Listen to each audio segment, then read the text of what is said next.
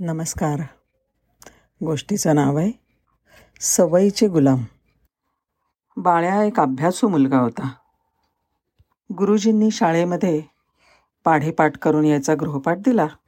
बिछाण्यावर पडल्या पडल्या बाळ्याने घोकमपट्टी केली आणि न अडखडता सगळे पाढे तोंडपाठ केले. वर्गामध्ये गुरुजींनी सत्तावीसचा पाढा त्याला म्हणायला सांगितला. तो उभा राहिला आठवायला लागला पण चक्क विसरला. मास्तर रागावले. पण हा बाळ्या जेव्हा आडवा झोपला तेव्हा सत्तावीसचा पाढा घडाघडा घडाघडा म्हणायला लागले. खरं तर बाळाचं पाठांतर उत्तम होतं. पण त्याला उभ्याने पाढे धडाधड म्हणताच येईना. आडवं झाल्यावर मात्र ते चोख म्हणायला लागला. ह्या घटनेमागे काहीतरी शास्त्रीय तत्वबाकी दडलेलं आहे. इव्हान पावलाव नावाचा एक रशियन शास्त्रज्ञ होता. त्याची वर्तनविषयक प्रयोगशाळा होती. त्यांनी एक प्रयोग केला.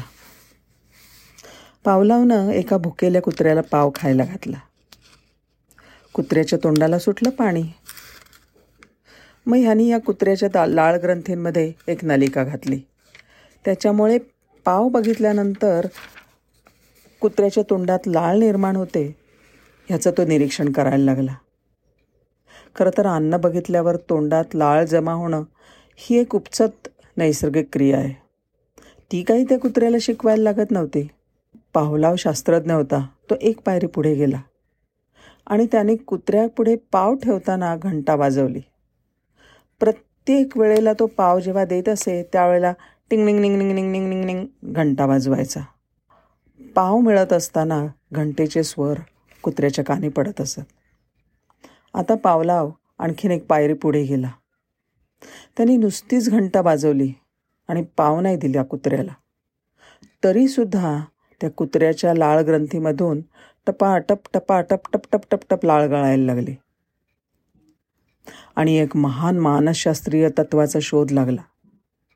तो असा की विशिष्ट परिस्थिती निर्माण केली की कुत्र्याच्या वर्तनात बदल घडवून आणता येतो.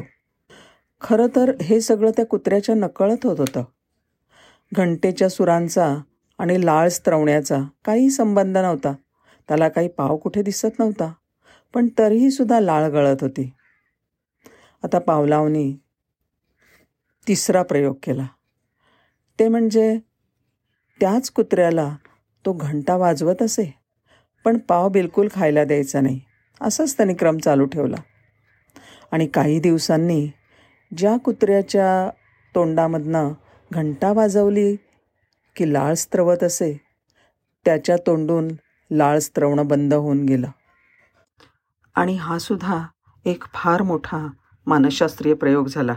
आणि त्याचा निष्कर्ष अशा की कुत्र्याच्या वर्तनातला बदल पावलाव विशिष्ट परिस्थिती निर्माण करून नष्टसुद्धा करू शकला. ह्याला म्हणतात मानसशास्त्रीय परिभाषेत कंडिशन रिफ्लेक्स. माणसाचं वर्तनसुद्धा विशिष्ट परिस्थितीच्या साह्याने बदलून टाकता येतं. सभोवतालची परिस्थिती माणसाचं वर्तन घडवते तसंच बिघडवते सुते आता बघा हां. त्या विशिष्ट परिस्थितीमुळे वर्तनामध्ये बदल घडून येतो. तो इतका अंगवळणी पडतो की आपण विशिष्ट वर्तन करतोय ही गोष्ट लक्षातच येत नाही. जसं की अण्णासाहेब आंघोळीच्या वेळेला गरम पाणी अंगावर घेतलं रे घेतलं की स्तोत्र पुटपुटायला लागतात. कधी ते त्यांचं त्यांनाच कळत नाही. राधाबाई पोळ्या भाजता भाजत्या जुन्या आठवणी काढून बडबडणं पुटपुटणं सुरू करतात. हे कसं होतं ते त्यांचं त्यांनाच कधी ठाऊक नसतं. आणि तिसरं म्हणजे जेवण झाल्यावर हात धुवून सुधाकर कधी सिगरेट सिलगावतो हे त्याचं त्यालाही कळत नाही. म्हणजेच माणूस सवयींचा गुलाम झालाय.